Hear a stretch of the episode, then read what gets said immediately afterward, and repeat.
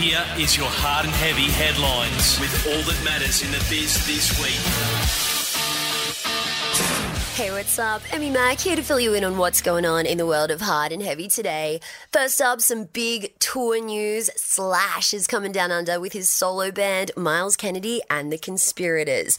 They're going to be heading our way in Feb of next year with local legends Rose Tattoo and UK outfit The Struts.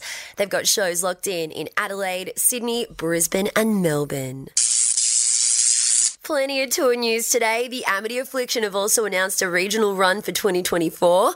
The Heavy Veterans will play 16 dates across the country, kicking off in Tamworth in January of next year. They're going to be joined on all the dates by Alpha Wolf and Melbourne hardcore act Terminal Sleep.